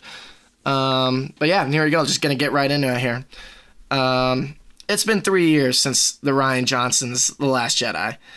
Uh, the Really? resistance has grown since Luke's heroic sacrifice on Crait, his legend or his legend spreading throughout the galaxy and inspiring hope, as uh, implied by Broom Boy at the end of Last Jedi. Likewise, the First Order has begun work installing regimes on neutral planets. Kylo tracks a resistance spy to Mustafar and captures him, and that's kind of like the beginning of the actual Rise of Skywalker. It'll be cool, like let him, you know, do that moonwalk, uh, backslide murder he does at the beginning of Rise of Skywalker, because that was honestly the coolest part in the movie. Um, but he's just there to track down a resistance spy, not to find like a, a Sith wayfinder or whatever. Uh, meanwhile, we find our heroes Rey, Finn, Poe, Chewie, Rose, and BB-8 on the planet Dathomir. They are beginning a mission to break out the children, teens, and young adults from a First Order training academy. They- so they're training stormtroopers. This is a big segment. Think like Jabba's palace from Return of the Jedi. Uh, so it takes a while. You know, a lot of fun, action, blah blah blah. Yeah. And it's creepy there because it's Dathomir. That's been featured in Star Wars before, in Jedi Fallen Order and the Clone Wars. It's where like a lot of the witches, pretty much, of the Star Wars universe are from. A lot of creepy shit. The Um, witches, you say? It's the witch planet, Brian. Uh, General Grievous went on a slaughter there in Clone Wars and wiped some. Did the witches ever these- show up outside of Clone out. Wars? Uh, Fallen Order. Oh, I mean, like outside. I did they ever show up in like main movies? They've this would be their movie debut, which is why I wanted to put it in there because I thought it'd be pretty creepy. That would be So cool. yeah, Rose encounters a Night Sister who tells her that the First Order has been oppressing them there, though she refuses to join uh, her like to volunteer herself or any of her other sisters, uh, any of the other Night Sisters into the war. So they want to stay neutral. Uh, on this mission, Rey has a creepy dark side vision. I don't even know what that means. Doesn't really matter either way. Th- We creep- know. things are creeping her out within the Force. the after audience will know what's happening. You know, Right, dark side vision. right, you kn- Yeah, just picture something creepy. That's what it is. Uh, after libera- liberating the trainees, Finn gives a big grand speech, you know, because he was a former stormtrooper turned resistance fighter. Uh, he tells them that they're free, but many of them agree to help in any way they can with the resistance. It's kind of like uh, the Unsullied, you know, agreeing to help Daenerys after she liberates them in season four. Um, okay, so that's uh, you know, I've had this divided into like six sections. That's the end of section one. So Okay. that's you know intro shit. I picture that maybe 25 minutes into the movie. All right, here we go. Um, Kylo Ren feels the death of his mother upon his arrival to monitor the reconstruction of Coruscant as the new First Order capital for the galaxy. So Leia's died. Uh, we may, we maybe don't know that right away, he, but maybe he just feels like he hears her voice in the wind and something is very wrong. Uh, we are immediately uh, back with our heroes as they arrive back at the, the resistance base. Um, they are greeted upon their arrival by uh, C3PO, who informs them that Le- Leia has passed in her sleep. So she's we're not going to do the whole CGI her in from Force Awakens in one line intervals that like just are so Classy. awkward Classy. and you know weird. So yeah, she's just dead, but she died peacefully. That feels fine to do because it's still a big like plot point in the movie because it kind of affects the characters from here on out. Uh, so Kylo is uh, Kylo felt it through the Force. He's mad, really determined.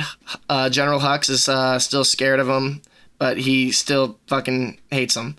So Kylo is the new Supreme Ruler after killing Snoke in Last Jedi. Hux informs uh, Supreme Leader Kylo Ren that the Resistance, uh, you know, informs him of the the Dathomir, you know, attack by the Resistance. Uh, Kylo gets pissed. He goes to the Jedi Temple and he's really reflective and shit because you know he's back on Coruscant. So now we're, re- we're we're we're back at places from the prequels, Brian. That's really gonna get the Yeah. the, the prequel fans in here. You know? Dex's Diner. Uh, they, they go. you Oh see yeah. it. Oh, you know? he might have to take a walk by Dex's Diner. That's a that's a swell idea. What was the fucking tweet? Guess who's still there flipping patties, Brian? what, what was the Jedi, it's, fucking? it's Dex. What do you know? Yep. what, what, Let's what get was the fucking tweet we saw? It was uh, it was like when they were Oh, it was, confirming. it was like, after oh, they announced that like Nia Nubbin or whatever that that face flap Yeah. guy died in Rise of Skywalker in the final battle, and then someone else joke tweeted like Dex Dex's uh, from Dex's Diner was No, also Dexter killed Jetster somewhere else, killed completely unrelated. Yeah. Dexter Jetster was com- was killed completely separate at the same time somewhere else. But you know, thought we should know it's lore now. Official canon. Dex is dead. Um, Kylo goes to the Jedi Temple, really reflective and shit. You know, heads deep within its sanctuary because he's looking for something specific here. Uh, and he finds one of these Force connector things from Mando season two, and also more or less Jedi Fallen Order. It's like a meditation thing that you can like circle up, and then you can like search for the Force. It seems like. So he finds Rey, and they talk about Leia's death. Kylo tries to act like it's a good thing, but Rey can see it's hurting him. Likewise, he can tell there is a darkness surrounding her, uh, pulled to the dark side that she can't explain, and she is scared. He questions her if she's uh, also felt the recent shroud of darkness in the Force that he's felt, because he's been feeling something's off lately too. She denies it. Uh, he of course offers her to join him again. She says no, and he warns her not to be around. The Resistance will inevitably be destroyed. Um, so Rey reflects on all Kylo told her and her feelings at the sad Leia body burning. So you know they're doing another Star Wars body burning like we like to do in these movies. Uh, all the characters are sad, but they comfort each other. Poe, uh, Poe pulls himself out of his grief to deliver a rousing eulogy, reciting many of the lessons he's learned from Leia, and you know, put the Leia music here. There's a Princess Leia's theme that's like a, rec- recurring like bit of music throughout the mu- uh, series. Put it here; it's Yeah. gonna make people cry. Um, after his speech, Poe struggles to pull himself out of his own grief to be a leader, though he keeps a brave face on for others. All right, so that was uh, end of part two. Okay, turns out there's seven parts. So we got five more parts here. Okay. okay. Uh, Just gonna keep on plowing through. Hell yeah. uh, So, Force Ghost Luke appears to Kylo, who is sitting in the Jedi Temple examining a hologram uh, of Anakin's uh, swordplay demonstration with a lightsaber. This thing has already shown up in Rebels before. It's like a training thing of Anakin like showing how to use the lightsaber. And this is like a cool little Hayden Christensen cameo. And you can't really tell he's much older because it's just gonna be on a hologram. But still, it's enough for people to freak out and act like I'm their best buddy when they talk about the movie on the internet later. So yeah. Kylo is adamant. Uh, oh yeah, so they, they they reflect on Anakin's legacy, how he was the chosen one, quote unquote. Uh, they reflect on Leia's death and their own legacy. So the discussion is mainly about you know destinies within the Force and all that, and who is actually chosen to do things, and if you're actually chosen, if you have to do what you're chosen to be, what you feel like you're chosen to be, blah blah blah blah blah. Because that's a recurring theme throughout this. Uh, Kylo is adamant that it's too late for him to be anything other than he is. It's always been his destiny, but he also recognizes Rey has a darkness about her that intimidates even him. Luke urges him to turn on the Force First Order. Kylo says no. Leaving the temple, he tortures that spy that uh, you know he kidnapped on Mustafar earlier, and he gets the location of the Resistance base on Felucia, which is you know where the Resistance base is. That's a planet from Clone Wars. For anyone who's wondering, it's a planet. Uh, in Clone Wars where Hondo and his pirates are like kind of antagonizing that group of that farming village and then they train them to, you know, fight back. So it's a place we've been before. It looks pretty cool. It's uh, named it's Resistance Base, or does it have a name? Uh, it's just Felucia is Oh, what the okay, planet's sorry, called. Felucia. Felucia. I don't really know exactly how it's pronounced, but uh, Rey has another scary vision of herself as a Sith Lord. So kind of like in Rise of Skywalker, but you know it's not gonna be out of nowhere and pointless, and it's not gonna be her hissing at herself. It's gonna be you know creepier than that and heavier, hopefully. Um, let John Williams put some cool Vader music there and all that. Uh, BB-8 sees something is bothering her, but she acts like everything is fine, as to not make others feel afraid of her, as she is of herself. Though her personal training has frustrated her, as she still feels somewhat unsure of who she is supposed to be, and she is now without her mentor Leia, so she's feeling kind of lost at the moment. And you know, just to clarify, she is still nobody from as Rian Johnson made her in Last Jedi. Okay. So she's still she is still nobody. Um, the base is attacked uh, since Kylo got the information out of that prisoner, right? And him and Rey have a big lightsaber duel. And you know what? You can still put it on water like it is in Rise of Skywalker because that did look kind of cool. Um, And then it concludes with him pushing her to use her full power, which is the Sith lightning, also like in Rise of Skywalker. So I am employing some of the moments that I thought were pretty cool from the movie, um, just in different contexts. So she has that Sith lightning, that blue lightning. Now we've never seen a good guy use that shit, Brian. So that's pretty heavy. Yes. And then he sees that she does indeed have a dark force within inside her, now attributing the recent growth of his own power to her. The Knights of Ren are also there, and they're borderline Inquisitor level at this point with their own lightsabers and shit, and they're pretty scary and cool. Uh, so people can finally shut the fuck up about them on the internet. Um, Resistance suffers heavy losses here. And you know what, Brian, you ready for this one? This is the big, heavy, uh, probably two thirds way through the movie moment. Okay. Uh, R2D2 no. is able to hold uh, the First Order forces away from, like, you know, keeping a garage door shut or something, you know, with his computer shit. No. For the main characters to escape. But, you know, Brian, he had to stay there and hold it down. Uh, and he got blasted, bro. Not like He's this. done. He's done, and everyone saw it happen. You know, they all they all see this big sacrifice. C3PO, bro. dead. They've been friends since 1977. Uh, that's sad, bro. He's a You're sad. actually he's gonna. a sad he's actually now. dead. He's actually dead. He's actually dead. I'm gonna stick to it. Big moment. Gonna be super rough. sad. People are gonna hate me for it, and that's probably what they're gonna be the most pissed at me for. Is that that that move? If if I hypothetically made this movie, uh, Chewie and Finn are taken as prisoners, and Rey, Poe, Rose, three C three PO, and BB eight escape. Uh, so that is done with that section. All right. Uh. All right, moving on in custody. Now, this is a scene that was originally in Rise of Skywalker, but they cut it for some fucking reason, even though it seems like it would be the best scene in the movie. In custody, Chewie is interrogated by Kylo, who wants to know what other base, uh, you know, the Resistance may have run to. Reading his mind, uh, you know, with the Force and shit, uh, Kylo sees all of Chewie's cherished memories of Ben Solo, you know, him as a kid with Han and that, and he sees Chewie is sad, and even after all these terrible things that Kylo Ren has done, he sees that Chewie still remembers the good memories of him as a kid and who he was. Uh, so that upsets Kylo enough to leave the room with Chewie unharmed. Uh, meanwhile, Poe, Rose, and BB-8 all want to rescue Finn and Chewie, obviously.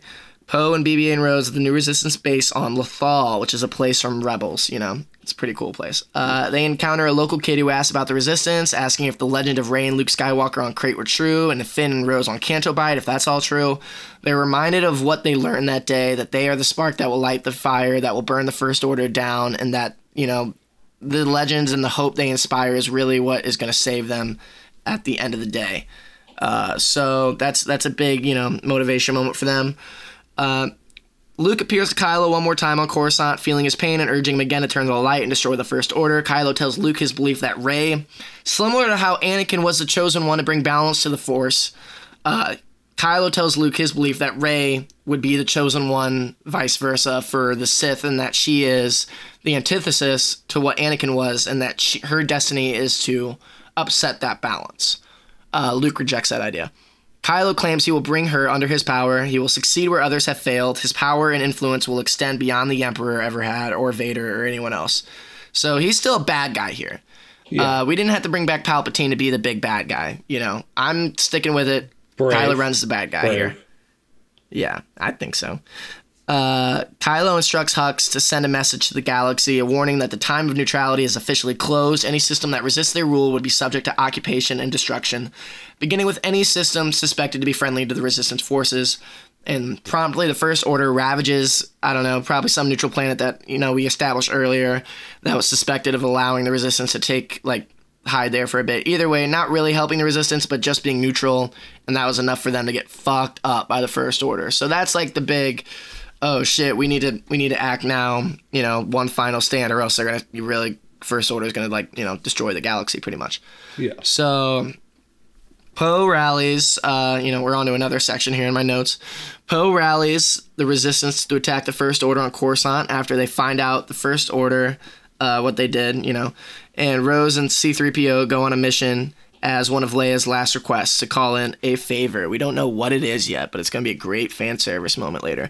Uh, Rey and C3PO have a talk where Rey confides to him that she feels she has a darkness within her and that she's scared of where it will take her. C3PO comforts uh, with some story about Leia. I don't know. I'm assuming whoever's a good writer will write up some good writing there. Um, either way, the point is she can choose her own destiny just as Anakin did. Being reminded of Leia also reminds her that she believed there was good in Ben Solo still. Leia did because it's Leia's son.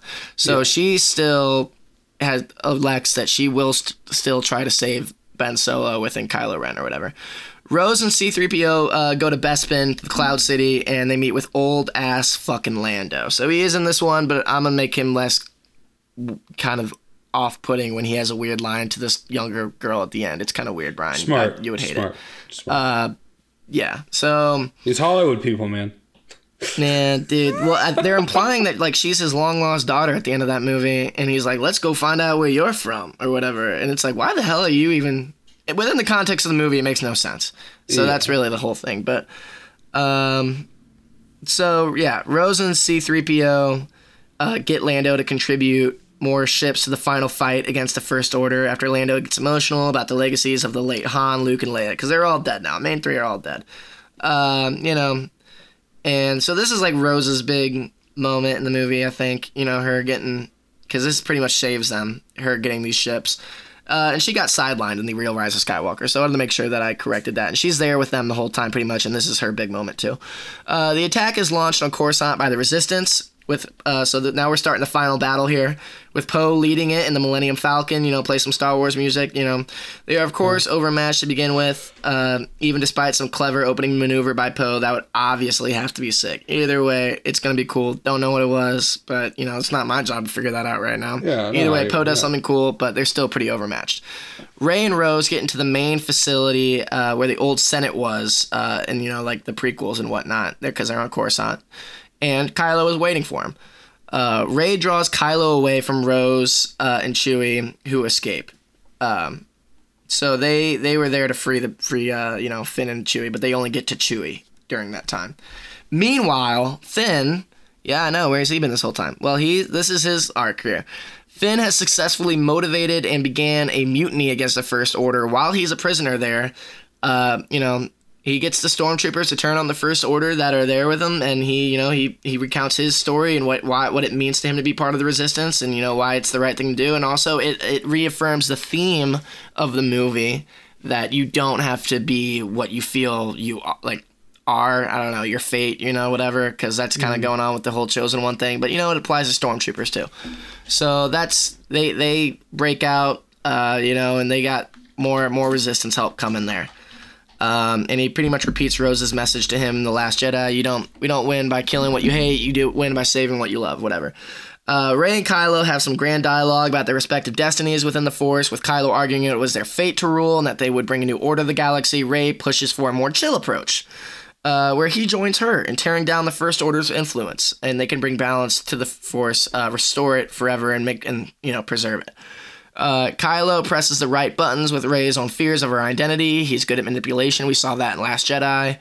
Uh, her lack of status in the story, like he did in Last Jedi, and her own draw to the powers of the dark side.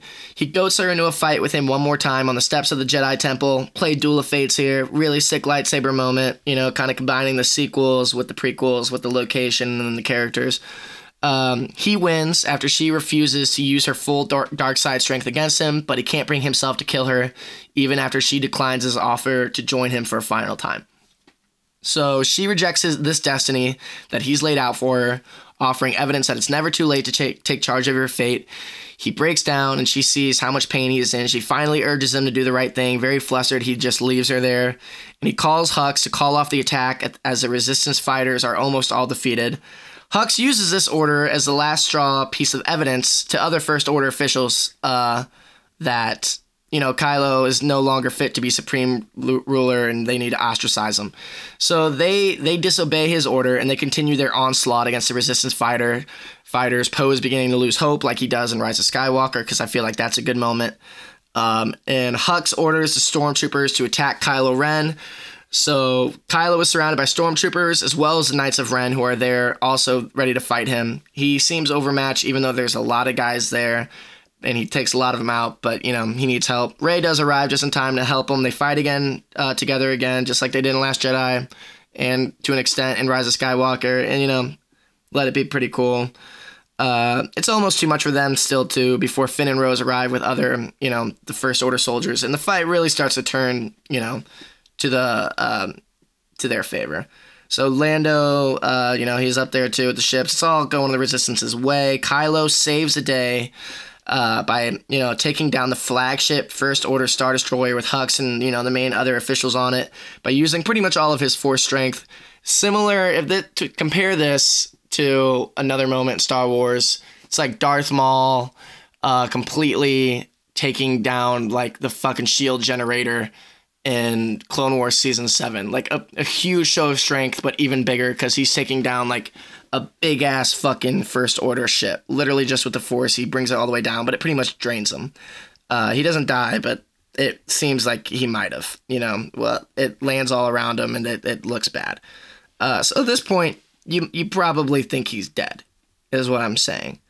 Um, so Lando arrives, all those, you know, he's up there too, blah blah blah. I don't know, I don't know why I said that twice, but yeah, the Night Sisters who were there, who said they didn't want to get involved earlier, they're there. So you see some of their creepy witch magic being used on stormtroopers. That should be pretty cool.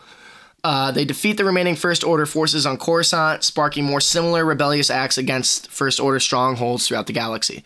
So that was like the big final fight. You know, you can play your Star Wars music, big triumphant, good over evil. Uh, now we're into like the epilogue shit here. Uh, Resistance wins. I'll celebrate. You know, get the celebration montage uh, that you get in a lot of these movies from the different planets. Uh, you know, fuck it. Let Finn and Poe kiss. Uh, you know, C3PO and BB-8 probably get hammered. Uh, you know, have a good time, and you know, Rose gets to have another line of dialogue probably. Um, Rey is comforted by the joy around her, though she doesn't seem to be bothered by the loss of Ben Solo, because remember, they think he's dead. Um, Luke appears, Force Ghost Luke appears one more time, comforts her, remind her of the lessons he learned in Last Jedi. Confronting fear is the destiny of the Jedi. She'll just have to keep fighting the darkness within her because he knows just as well that you can't ever fully defeat, you know, your your demons completely, or you can't. No one, you can't just complete. It's not realistic to think that you're just going to be fucking cured from things that bother you. It's just the. It's just a matter of you know keeping that balance and you know fighting the good fight and fighting the darkness or whatever which is you know a lesson that he had to learn in last jedi like i said. So it's much later. Rey is training finn you know to be a jedi because you know he force sensitive or whatever. Uh, and poe nominates rose to help be one of the leaders of the reconstruction of a democratic galaxy now that the first order has been wiped out. In the desert of tatooine ben solo is alive. Uh, you know he's a moisture farmer just like uh, lars and like or uncle owen and uh, aunt Beru or whatever in New Hope. Uh, he has a wife and a young son. One morning, this so this is years later now. Uh, one morning, his son is gone, and he finds him out back talking to Rey. So Rey found him in the desert. Um, I don't know, vague force ways. I don't know. It doesn't really matter at this point. Rey uh, gives the kid some cute lesson about the force before giving, uh, like bestowing upon this kid Anakin's old lightsaber because she has her own yellow ones now, kind of like the end of Rise of Skywalker. He runs back to uh, to Ben to show him. They get emotional. They he nods to Rey from a distance. They don't have dialogue, but it's like a mutual understanding that she will she'll leave him alone out here, and she's glad that he's alive and stuff, and he's you know living a, a, better life, even if he still has some demons himself. So she leaves with her yellow lightsaber, and she's like, you know, walking into the binary sunset. There's no dialogue. Uh, and the movie ends with Ben watching his son run out into the horizon. Um, at the you know really excited at the sight of Rey's ship flying off the planet. You know, binary sunset behind it. Play the Force music.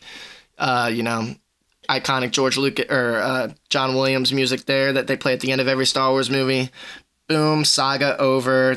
Didn't have to bring back Palpatine. Didn't have to make Rey someone else. Didn't have to cut Rose out of the movie didn't uh, have to have Hux just say I'm the spy before getting killed. Didn't have to make the whole movie about fetch quests. Didn't have to uh, let's see what other things went wrong with that movie. Uh, didn't have to add in unnecessary characters to establish that both Poe and Finn aren't gay because they were too scared that people would think that they are gay because It's Disney's cowards. Fuck it, make them gay. I don't care. Uh, you know that's that's cool. And um, yeah, that's what I got. I don't have a title. Just episode nine, the rise of Star Wars. I don't know. Sounded pretty cool. Thanks Thank for you. Brian. I'm glad, I'm glad I finally got to hear this. I know I know you've been thinking about it for so long. I, I- there's just a lot of I realized while putting it together that I had a lot of specific segments or ideas or things that I little things I would change. It is harder to put it together into a cohesive story. Uh, Yes, so you know, know respect to them. You know, it's not easy, but also you could have done better because I feel like this is better and I did this in one night. you know, To, like to be So- fair, they didn't have a plan. So right. And What- neither what did I when I started started writing this, and this is what I came out Yeah. with very little of a plan. So I feel like you know, if I had even had more time, probably could have came up with some sick shit. could have been the But- first Star Wars Oscar. Oh, it's coming, man. When Pat, when Taika Waititi gets his going, bro. Yep. he But, still uh, that's that? all I got. Yeah, he's got he's got he's got his coming. Uh, he's supposed to make some. Patty Jenkins has a movie called Rogue Squadrons uh, coming out 2023. I think that's the next one. And you know they it.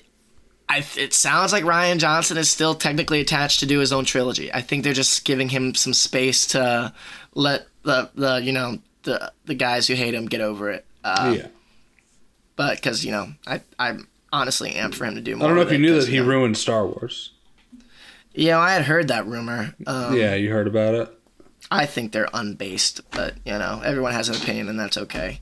Yeah. Um, my opinion was Rise of Skywalker was the one that wasn't that good. But you know what? Here, I'll, I'll, you know what? Anyone who stuck around to the end of this episode, you're about to hear, you're about to hear a take. Uh, I have not rewatched Rise of Skywalker since theaters, but I do not despise it anymore. Reflecting on some of it, I think as Oh, a movie, it's still probably pretty bad. But a lot of the mythology choices, I'm, I've, I've come to make my peace with. It, its place in the overall Skywalker saga or whatever, I'm I'm more okay with now than I used to be, which is really what was I mean- killing me before. It's still a bad movie in the same way that Phantom Menace is a bad movie. Um, but you know, I don't hate Phantom Menace's place in the lore. I'm just uh, slowly starting to accept Rise of Skywalker's place in it, and I think that's that's honestly the only way I could proceed, or else I would drive drive myself insane. like uh like I, I don't know this is probably like this was perhaps a pres- presumptive question how many times since watching clone wars have you gone back to the part where uh, Ahsoka has a voice line Bro, I've I here's the thing. She has that voice line in Rise of Skywalker. Yeah. I didn't watch Clone Wars yet, so that didn't do shit for me. Uh, Yeah, but I'm. I'm assuming when I go back now, that might, that one line of dialogue and that voiceover, I might actually uh, you I might get might- chills i think That might get the chills, the old goosebumps, you know. yeah And I- oh, also, I want to slow down- What what's in it? i think there's a rebels character that i think every jedi they've ever had in, in Oh, there's Still a there's a yeah there's probably yeah there was a Freddie Prinze Jr. was in there and they brought him in like three weeks before the movie came out to do the voiceover and he was just like doesn't this movie come out in three weeks? And they're like yeah. And he's like all right. And they just did the line and then left and then laughed about it apparently. But like um you know cool for him cash a check.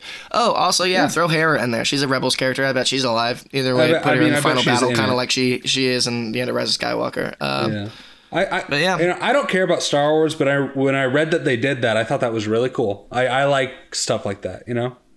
Yeah, I was a fan of that as well. Uh, in hindsight, for sure. Yeah. Uh, now that I care about those, now that I see that animated Star Wars is truly the superior content that we've been receiving from them. For Is the it? Is that is that decade. your is that your take? Uh, yeah, I'd say Clone Wars and Rebels, uh, and you know, Bad Batch to an extent so far, Hmm. uh, are overall better than the sequel trilogy. Yeah, for sure. All right. I mean, I'm I'm a, I'm the biggest Last Jedi fan you'll find for the most part. Well, not the biggest, but I'm a pretty big one. I think that title goes to Francisco Melendez. I think uh, he probably likes it a little more than me. But um, yeah. that's pretty fucking awesome movie. But overall, the trilogy isn't super super uh, satisfying as a whole. Uh, Yeah. And Clone Wars and Rebels are pretty sick. So yeah. All right. Um, recommendations recommendations, Brad. My recommendation is um, it takes two. I finished that with Madison. The uh, the game where it's like mandatory co-op. Oh yeah, yeah, yeah. That sounds You should, uh, if you have someone in your life that you can play games with, that's uh, it's really cool. It- It's uh, a it- very special someone.